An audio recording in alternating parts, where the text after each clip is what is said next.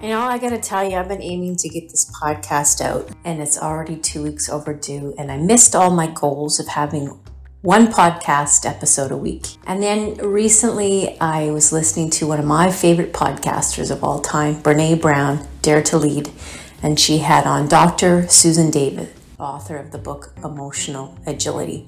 And Susan David was talking about our feelings, that our feelings are our guide to our values. We often ignored our feelings and we keep pushing through to meet a deadline because we value being, I don't know, perfectionists.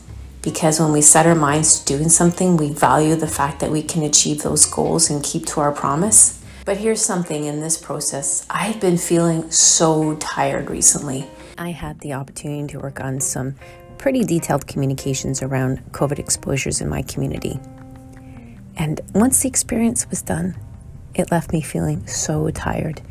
And rather than deny myself the feelings of being tired and kind of emotionally depleted, I kind of acknowledged those feelings. After hearing Susan David, I realized, you know what, I do really value being professional at my job, but I also value being true to myself, standing in my truth.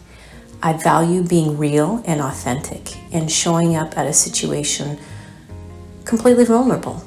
Today, I might not be on the top of my game. I might be feeling a little tired, and that's okay. I value being truthful. I value sleep. So I decided I would forego meeting my once a week deadline. But here we are. You're listening to it, albeit a little later than usual, and that's okay because to the listeners who may listen to this months from now, maybe years from now, they won't know that this didn't come out on a weekly basis. But you will know this that I am authentic and I'm real, and I'm showing up to introduce my next guest, Blythe. Being completely honest, let's get real with Blythe. In this episode, episode number nine, we will meet Blythe Reimer, a woman of many things, as you will learn. But above all else, she is an inspiration, a woman of true entrepreneurial spirit. And what defines entrepreneurial spirit? There isn't one single recipe for success. It differs from person to person.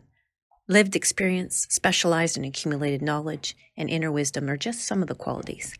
Blythe will share with us that it is also a mindset, an approach to our way of thinking to actively take charge and find ways to adapt even when the odds may appear to be stacked up against us.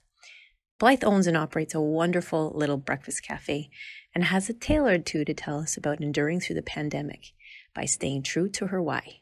So let's get started and have a listen to Blythe's backstory.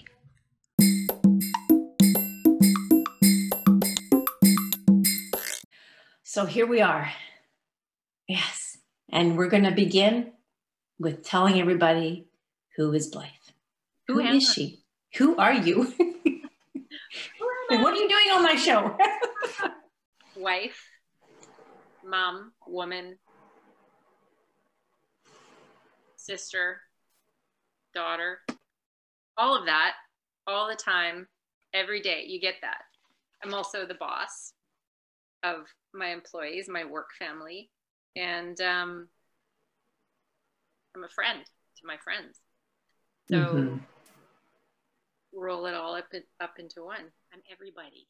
And why? Yeah, why do I do that? Why do I run the restaurant? I think because if I didn't do it, if if we didn't do it, Kurt and I, then somebody else would, and we'd be sad that we didn't. I think as a woman and, and someone who's very uh, type A and also kind of entrenched in a kind of a service mentality, it's a really tough question to answer is who are you? Because I feel sometimes I've lost track of who I actually am because I'm always out there doing everything for everybody else. Wow. And mm-hmm. this right now, this hour is for me. I'm like, hey, this is me. I love that. Well, and I thank you for dedicating that hour to but, share it on the podcast. No, that's no problem at all. I, I debated whether I should bring you and Kurt on together or should I just talk to you? And I'm selfishly leaning towards just wanting to talk to you because of similar backgrounds. And we're going to get into that. Yeah. military backgrounds, both served in the Canadian Armed Forces and the Air Force. But as a woman entrepreneur, and to me, you are a very um, hardworking, diligent, and successful. You have stayed true to your to your why and reached a level of entrepreneurship that should be applauded. And that's why I want to tell your backstory. I don't consider myself an entrepreneur. I don't know that either of us particularly do because it sound it's very cliche, but if you love what you do, you don't ever work a day in your life. And so true. Love what we do. I think there was a lot of serendipity that went into us achieving where we are today. And every, it seems like every corner we turn, there's even more serendipitous moments that kind of lead us forward and push us forward and encourage us and, and doesn't let us lose sight of that thing that we are trying to achieve, which is it's this simple thing. It's just bringing comfort to the people who walk in that front door and making them feel like they had a little piece of the big city, maybe, or oh. Just something where they felt welcomed, or like some of the regulars. I, I think they kind of feel like they're coming somewhere where they feel special and mm-hmm. they know they're going to get special treatment and warm connection. Mm-hmm. I, we were talking about that earlier, and I think it's just a natural thing that comes from who I am and all the things in my life that have shaped me into that, including being married to an amazing man who is mm. my cheerleader. You're running such a wonderful operation, and I liked how you said that. It's it's our little local breakfast cafe, but at the same time, it has that big city feel so I watched you the other day when we came in for breakfast. I was doing my homework. Maybe I can write off my breakfast because it was work. but you you are the same with everybody. All those things you just said, the friend, the sister, the mother, wrapped up into one nurturing individual who does bring comfort to the people who walk through your doors. And because it's smaller and cozier and quaint you feel like you've come into mom's kitchen. Mom's kitchen, almost. Mom's yeah, kitchen, almost, oh, but with a really groovy looking bar. oh, well, I wish we could take credit for that. We can a little bit, but even that espresso machine that we have, I'm sorry, our Arduino symbol just blends right in with the wood, and that's mm-hmm. more of that serendipity. It just kept happening, and it's like, oh, it works. It's working. Hey, it's been a really neat journey for sure.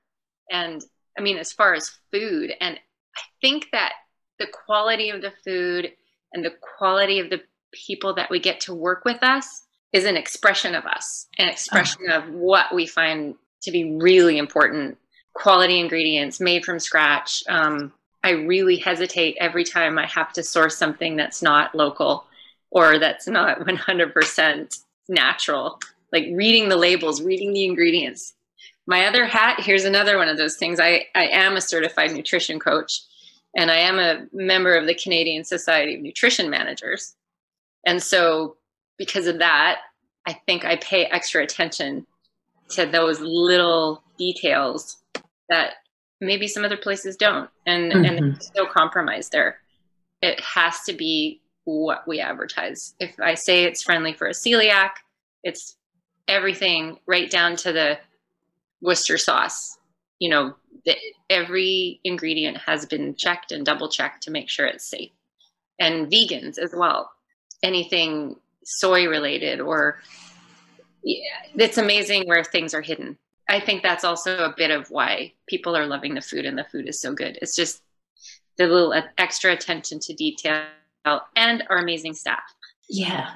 Oh my goodness. They're all wonderful. It, that serendipity you speak of, it's like that law of attraction you have you and Kurt have put out this positive vibe through your thoughts, and those thoughts have manifested into this abundance of success and abundance of happiness and it spills over into the food and the service. but let's talk about I asked you some questions and we're probably going to be all over the place because every time you tell me something it, it just leads me down another question I want to ask you. We're going to go way back in time. Yeah. Before becoming a, a certified nutrition coach. coach to a time where you were serving in another means, in a very broader perspective, serving your country. So let's go back to Blythe the gal in the flight suit. Well, I think the gal in the flight suit started even before that. To the gal wearing the life vest on the back of a gate vessel in the Naval Reserves. I went to Queen's University. Um, Kingston. yeah. and um, there was the uh, uh, summer youth employment for uh, the reserves. So I joined, and it was great. It was a summer job, and uh, it was shortly after that. I think it might have been around the same summer. It was probably, I think, 1985. I applied. They had opened combat trades to women right around that time. Right. And I thought, well, hey, I've always wanted to be a bosun, so I'm going to do that.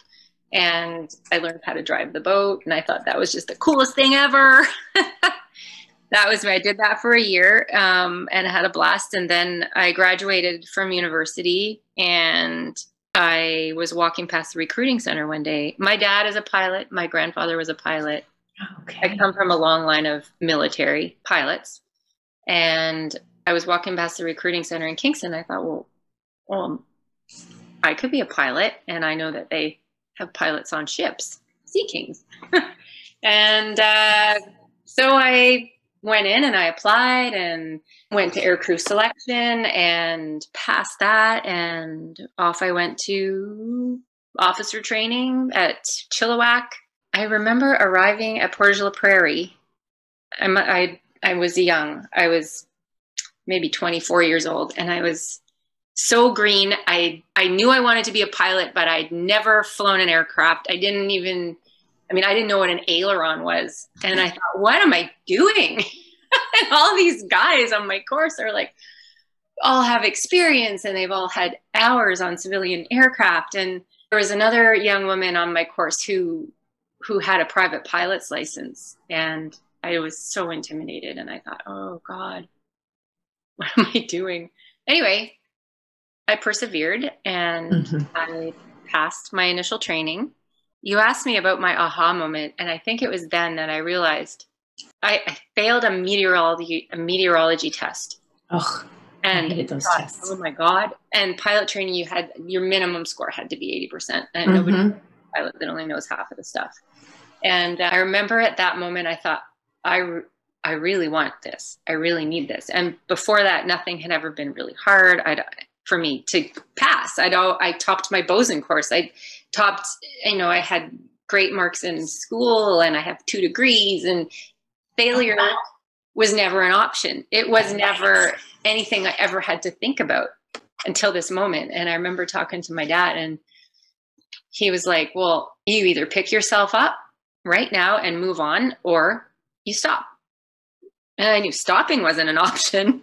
So, I mean, the only course of action was to dig in my heels and persevere. And I think at that moment, I realized when you posed that question to me in our little preamble, mm-hmm. I that was that's always the immediate thing that comes to my mind. That time I thought I might fail, and not because of anything being a woman and the fear of failure, but fear of failure in general as a person who is who is driven towards a goal. Um, that was an aha moment. And then after that, I thought I needed to top my course. I wasn't just going to pass. I was going to top my course, and I did. Yeah. So I guess. Oh, and I remember it was during that time after Portage la Prairie and moved on to Moose Jaw that I met Kurt, and we uh, had some pretty crazy things happen to us while we were in training. There was a crash. One of our course mates was killed. That was a very traumatic experience, and that we endured together. Mm-hmm. And remember them sitting us down one day and saying, "Just take a look around your class because I think it was eight out of 10 of you will still be around and the rest of you won't. And before we even were able to realize our full 12 years of our first short service engagement in the military, we'd already lost five friends from our pilot training days in yeah. aircraft crashes. I mean, yeah, it's something that really makes you think about your mortality and reminds you how short life actually is. I topped my course in Moose Jaw they used to tease me. They'd be like, "You, you're on the girls' course." I'd be like, "Well, no, I'm not." It always seemed, and you probably found this too. You had to be twice as good as the guys for them to even say, hey, way to go, or I would happily fly with you, or ignored that. I knew that that was just coming from their insecurity. it wasn't about worrying about what they were thinking about. I was worried about what I was doing and what I was thinking about and where I was just staying focused with my eye on the prize, which was to get my wings in the CAF. And I got my wings. I got selected to go Sea Kings and immediately was sent overseas to meet up with HMCS Nipigon. I was immediately shipped off to meet them in Hamburg. Was an adventure getting there because I had to find the ship in a foreign port. I just was like, oh, they flew me to Lahr, and everything from Lahr to Hamburg, where the ship was, was on me. And I was probably, I was probably 25 or 26 years old at that point. Just, I don't know what I'm doing. I spoke German, luckily. I found the ship and I had to go in a water taxi, and the water taxi pulled up alongside the ship, and they sent down a ladder, and I crawled up, and they hoisted up all my duffel bags and whatnot. It was pretty comical. I was changing. I was changing out of my civilian clothes into my uniform in this tiny little bathroom in this water taxi in Hamburg. You're not just a pilot showing up. Oh to no! Sea King. They were kind of like, "Oh, we heard something about somebody joining the ship, but come on the ship the normal way." And I don't think the CO was on board at the time. There were, I think, about four or five other officers that were women on board the ship with me and I was the only pilot, of course. And exactly. it was a NATO cruise, and I just remember all the captains of all the other ships involved. They were they're all like they wanted to meet this female pilot because these other countries they they didn't have women in the military, let alone flying. My crew they had all been deployed during the time that I was doing my operational training, and so my first uh, captain that I flew with was really gruff I was terrified. After a while, I got used to it, I think. They showed me to my quarters, and because I didn't want to be treated specially, I didn't really, I tried to just fit in as one of the guys, you know, mm-hmm. just because I didn't, I didn't feel comfortable being singled out because I was a woman. Mm-hmm. And I didn't want to be, oh, well, you just are there because, like my colleague had said, when I graduated, I was on the girls course, which no, no, I wasn't. I wanted, yeah, I just wanted to be treated as as an equal, and I think that after I got to fly several hours with most people, with most of the other men, I think they realized that actually I could do the job. One big comment they had was, "You're always so safe. You're so safe," because they would drive me crazy trying to do all these things that push the envelopes like guys will do. And I'd be like, uh, are you sure we should be doing that? it was so funny though, like being at sea and mm-hmm. always flying at night and right. never failed. You try to sleep during the day, but the Navy would be doing officer of the watch maneuvers. Mm-hmm. so there'd be turning and whistle blowing, and you'd be trying to rest, and you would yeah, just be exhausted. And so we'd finally fly at night and we'd be in the dip 40 feet over the water. So we'd, we'd, we'd be hovering 40 feet over the water, 50 feet over, 50 feet over the water. There's, there's nothing like being at sea and the stars and, you know, as much as it's crazy, you can, there's all kinds of things you can appreciate about it too. And, and we were at sea for weeks on end.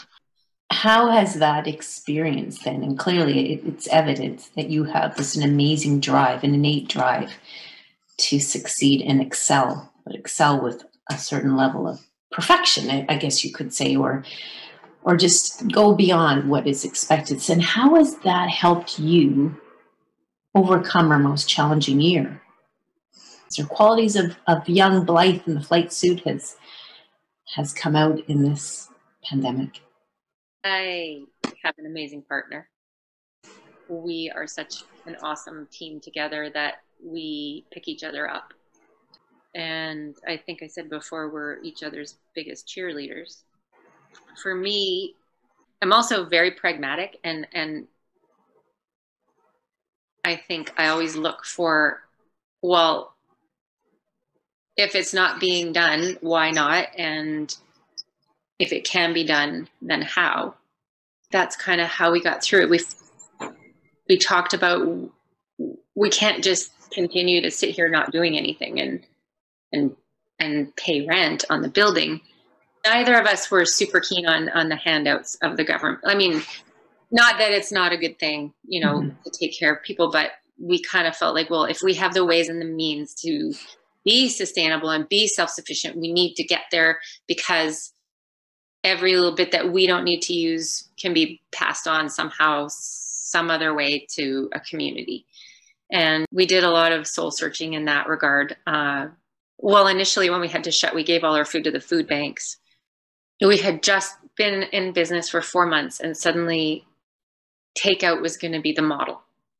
And we spent months developing a business plan for dine in. And it was just how do you translate breakfast to takeout, breakfast brunch to takeout? It's hollandaise, it separates. right. So we thought about it for a while and we thought, well, when we go traveling, what do we do when we need to get breakfast and we're travel and we're driving or whatever? We go to McDonald's. Wow. What's McDonald's famous for? In your hand. What can you eat in your hand? And what do we have on our menu that we can eat in our hand? And what about the hash browns? So we thought, well, if we can develop our little roasty potato to be eaten in your hand or at least with a fork, like a disposable fork. And then what on our menu can we translate into a sandwich variety? So we did that and we opened for takeout three days a week. And it was kind of fun. Uh, we didn't make a lot of money doing it, but we were getting our name out there. And pretty soon, I'm going to say maybe three weeks past that, we were able to open for indoor dining. We opened again for five days a week. And we just kind of took off from there. And our summer was so amazing, even mm-hmm. though even though there were no tourists, I'm air quoting here, no yeah. tourists and no festivals. We we um, it was amazing. We almost broke even. We learned a lot of lessons.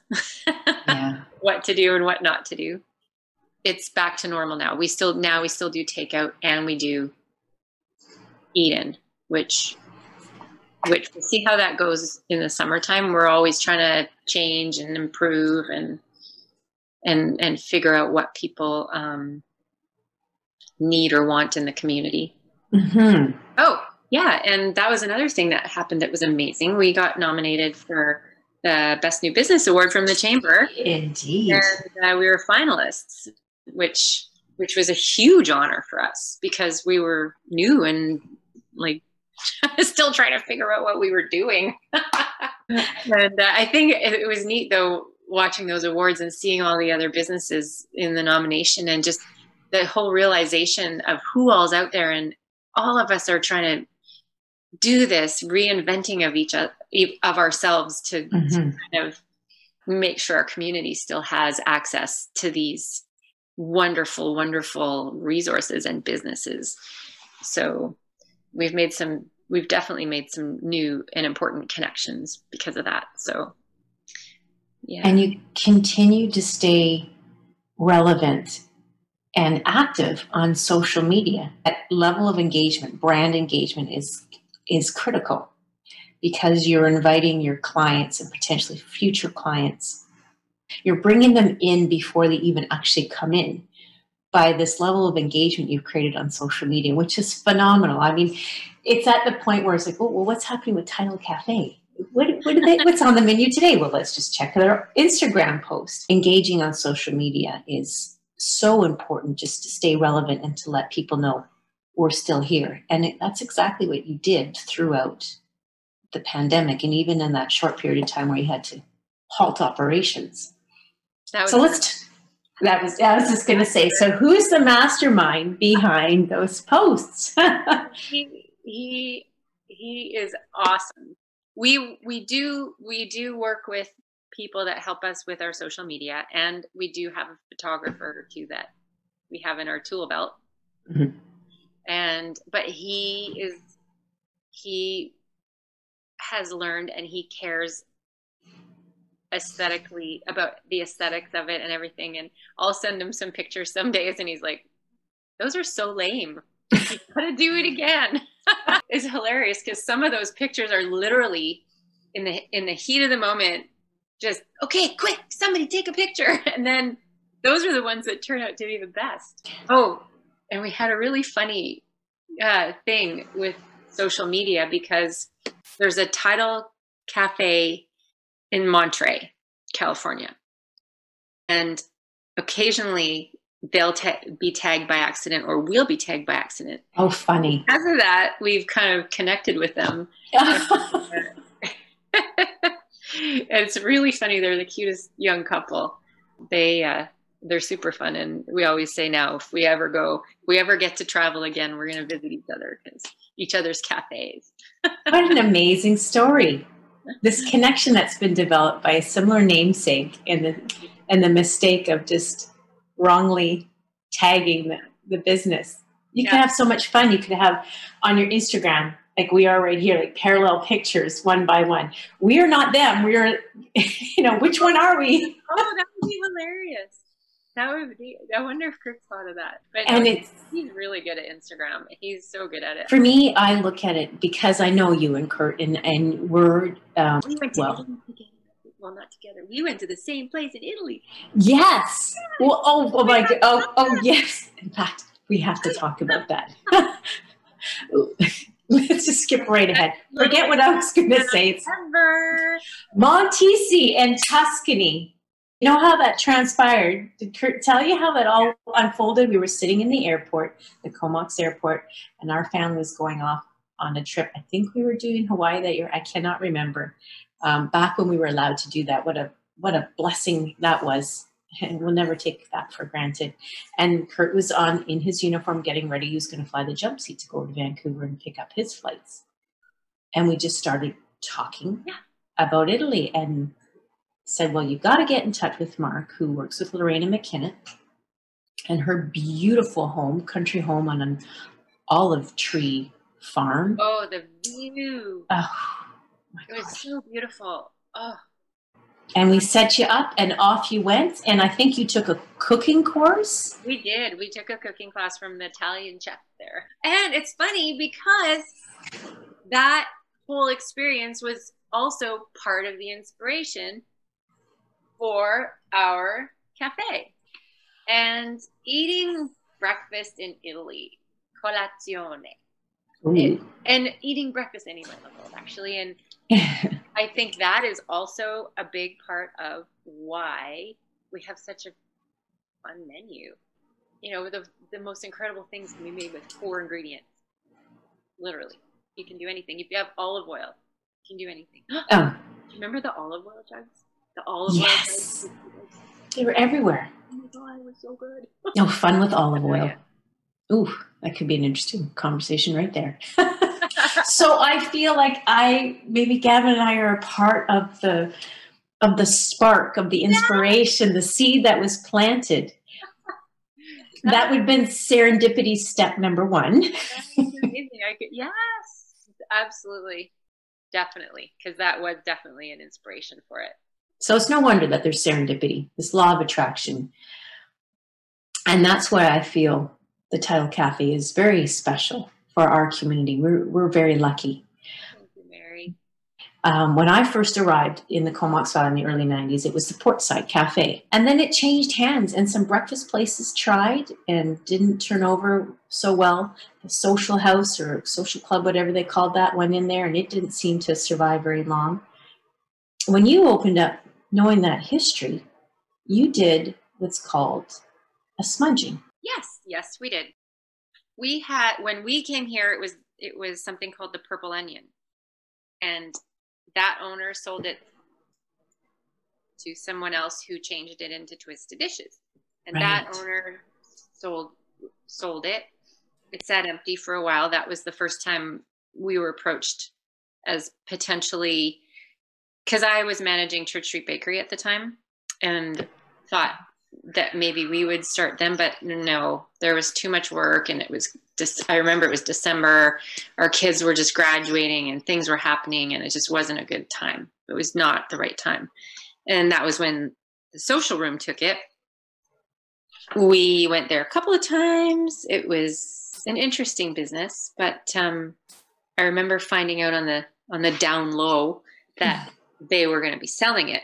And I remember early days when they were doing the reno, Kurt and I joke with our friends and be like, "Oh, imagine if after a year they fail and they do all the renos, and then you guys could take it over." and we were like, "Yeah, that's never going to happen." Well, fast oh, forward a oh, year, we put in an offer, which and, and went through the realtor, and it was all above board. Put our deposit down everything went to heck.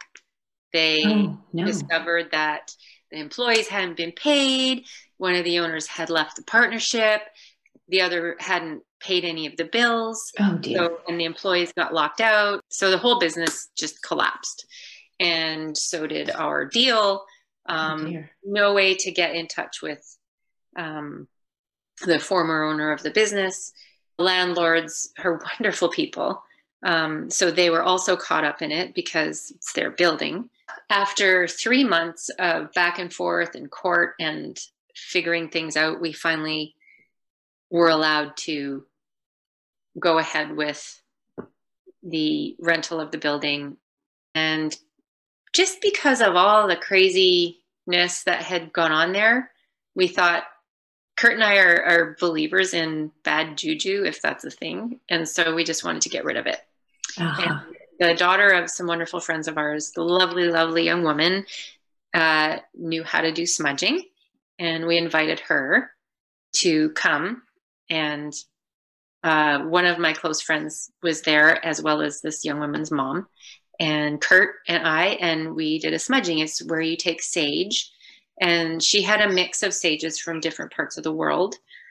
We had an eagle feather, which we still have. It's in the restaurant in a strategic place uh, because you you light you say some prayers you that are very simple and just intention. I guess you're more mm-hmm. setting an intention to uh, bring good energy and positivity and love into a space.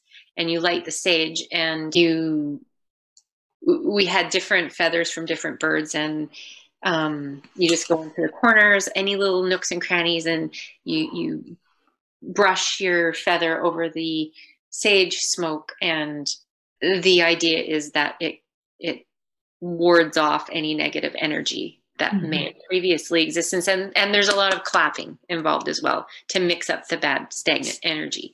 Okay. Um, really felt something positive that day. And I think it's come to fruition in the form of Tidal Cafe.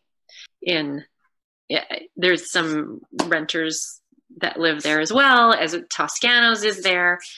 Um, it's a really neat place. It's got, like you say, it's got a lot of history. Every day that I go there, I'm thankful for what the universe has provided for us and how we are able to use it and take advantage of it and appreciate it. And not a day goes by in there where we don't consider ourselves very lucky.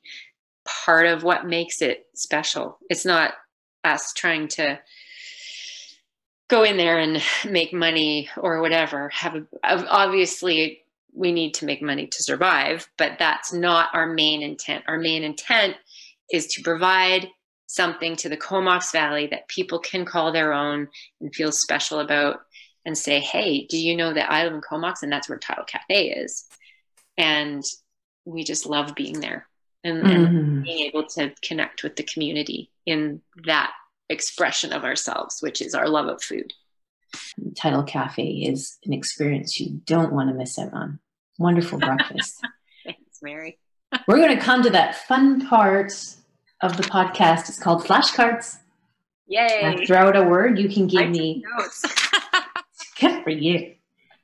You can shout back a one or two or sentence answer or embellish or just say pass. okay, I, I'm going to guess which one you're going to pick, but I won't tell you if I'm right until you pick it. Okay, well, I have a list of them. It, I know. You kind of touched on all of them.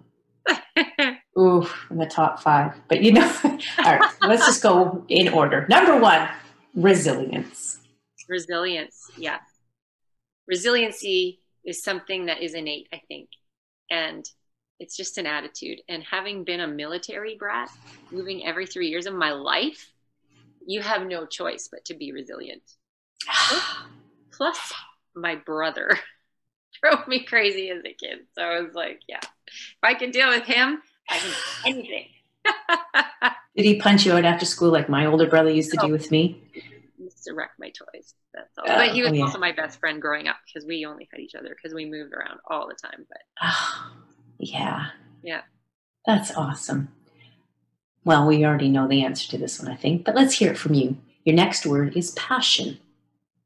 well, I think that anybody who wants to do something, you know, it's really neat. You can have a skill but no passion, and you can have passion but no skill.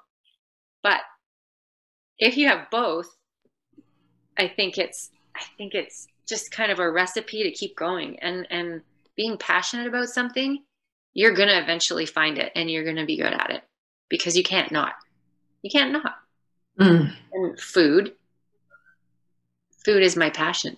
Well, food is the greatest love of life, I think. You can't live without it. My husband, my husband would argue, and I'd say, No, I'm pretty sure you can live without that. but you can't live without food. Beautiful. Vulnerability. See, this is the one. Vulnerability is... a tough one. Mm-hmm. I find my most most vulnerable moment moments is with staffing and when you have to tell somebody that you need to let them go and just tell speaking your truth you have to speak your truth you have to be vulnerable and you have to expect they might yell at you they might swear at you they might hate you forever but but that's okay. Because if you don't speak your truth you're not being genuine you're not being authentic. And i think vulnerability is a huge part of that. To me exposing yourself to failure or to criticism or to judgment yeah. is being vulnerable mm. and it's uncomfortable it's part of life it's part of being a leader it's part of being human and to be vulnerable means to be courageous. Yes. Well, I think your story about being the Sea King pilot and your colleagues, your male colleagues, were pushing the envelope with the aircraft, but you were vulnerable and courageous enough to say, no, I'm going to fly this safe. Because it wasn't about you. The ego was removed. The ego was removed. I remember yeah. the first time I flew with my squadron commander, we were heading, I, he was in control of the aircraft and we were flying straight towards a cliff in Nova Scotia. And I was like, he's testing me. I know he's testing me. And I was just like, I don't know what to do because he's the commanding officer. Am I just going to take control from him? I don't want to die. And I eventually did. I was like, I have control. and he immediately pulled up. And I think that was a struggle for me, that struggle with authority. And, and yeah. finally, just finally saying, okay, I have to take charge here. wow. Yeah, that was that was a crazy time. That was a crazy experience. But something so simple can make someone make a big decision that finally gives you credibility. Okay, the next word, such an Air Force thing here. Can do attitude. And if you saw the list of things I volunteer for, Mary, you would be like, what? Lots of them I don't do anymore, but I was one of those moms that volunteered for every day. And yeah. if somebody said, Hey, can we do this? I'd be like, Yeah, we can do it. and I'd be like up all night going, Oh my God, I can't do it. what was I thinking? And Kurt's like, You can't just say yes to everything. You have to learn how to say no. That's where that voice comes in. It's like, No, I finally learned to say yeah. no. That's yeah. hard. That is hard. It is like because as a resilient person people pleaser all that mm. you learn if you want to get where you're going if you want to have friends if you want to have respect you guys say yes pretty soon you realize no you know what i can still have respect even if i say no because just because i said yes once doesn't mean i have to say yes every time Goes back to standing in your truth, like yeah. you said. Yeah. And just the, that not wanting to fail, like giving up. I have never been a bury my head in the sand kind of person. I mean, sometimes I've wanted to. Some days at work, I've been like, I'm just going to go home and I'm not going to think about anything. But I do. I go home, I think about it, and I dig my heels in. and it's just moving forward, keep moving forward. You, as a mom, you know, you want to set an example for your kids to say, you can't just expect someone else is going to give it to you. It's not going to mm-hmm. fall in your lap. You have to work for it. It is. And it's not easy having that, uh, playing that role model as a mom, especially in this day and age where the, uh, they're growing up in a different, different world, certainly now one with, with uh, a virus in it, but they're growing up. We're the first generation of parents to raise kids that have a device in their hand. How do you lead through that? It's, it, it's tough, tough love, but a lot of nurturing. That's another podcast. That's another podcast. Oh, the stories we could tell. now, my all time favorite question it always comes down to a book. Do you have a favorite book, or did you have a, anything you could possibly read other than a menu in 2020 or of all time? I read, I read a few. Um, I have lots of favorites. Uh, I feel like one book that I've loved that I've never forgotten is called A Wrinkle in Time.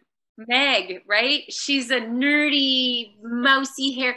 I still to this day look in the mirror and I'm like, I swear to God, I have mousy hair like Meg. And I just, she knew she needed to do something and she did it. She did not sit down and let someone else do it for her. She did it. She had to go find her little brother. Mm-hmm. She had to, you know, pass all these, not really tests, but she had to she met all these incredible people who, who all gave her a bit of wisdom, which she remembered and brought on her way. And I just, to me, that book, I read it when I was in grade seven, and I I've read it several times since. And Madeleine L'Engle, to write that book, she was such ahead of her time. I think she wrote it in the 50s or 60s or possibly even earlier. And um, a little. Meg is probably Madeleine's uh, younger self. If she's like, eh, she's like the metaphorical heroine. Like, I mean, she's just this little goat. She's she speaks to any young woman who who believes in themselves, you know, yeah, or, or wants to believe in themselves and have yes. I love that book. I love yeah. It. Yeah, I've made reference to that back book a few times raising my daughter, um, and she's she's drawn to Meg as well. There's so much Meg in you too, Blythe and and I think any woman like you or I that was able to be in the military back in the 90s like yeah just I mean it was different then than it is now for sure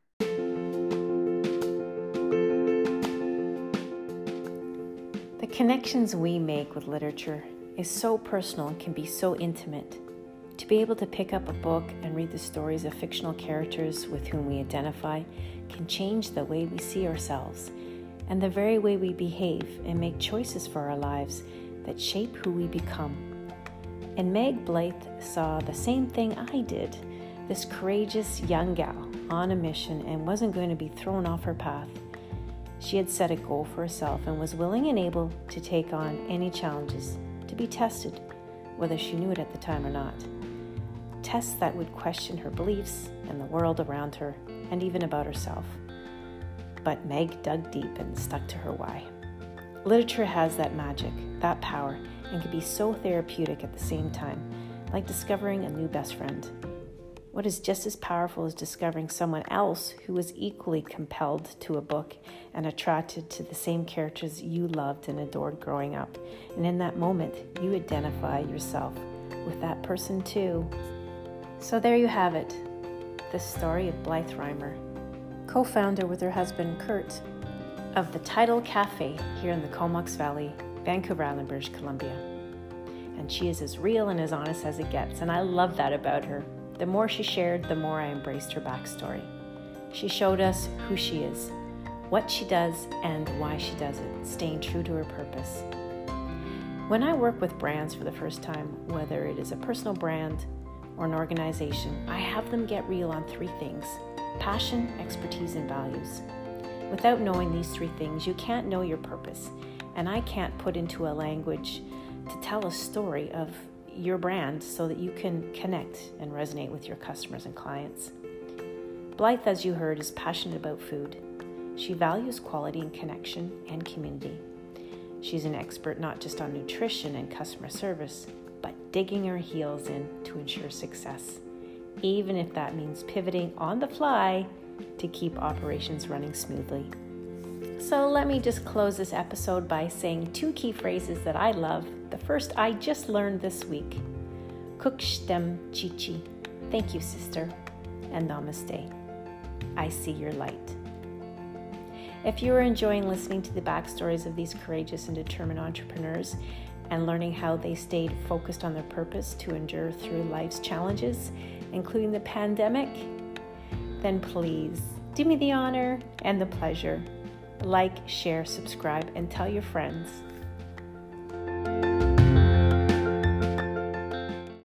Unfacts Podcast is a podcast original by Spotify, created on Anchor FM.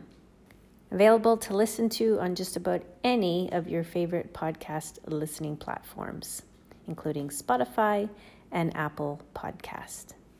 Thank you for tuning in. Stand by for another episode in the weeks to come where we'll be talking to more entrepreneurs about who they are, what they do, and why they do it.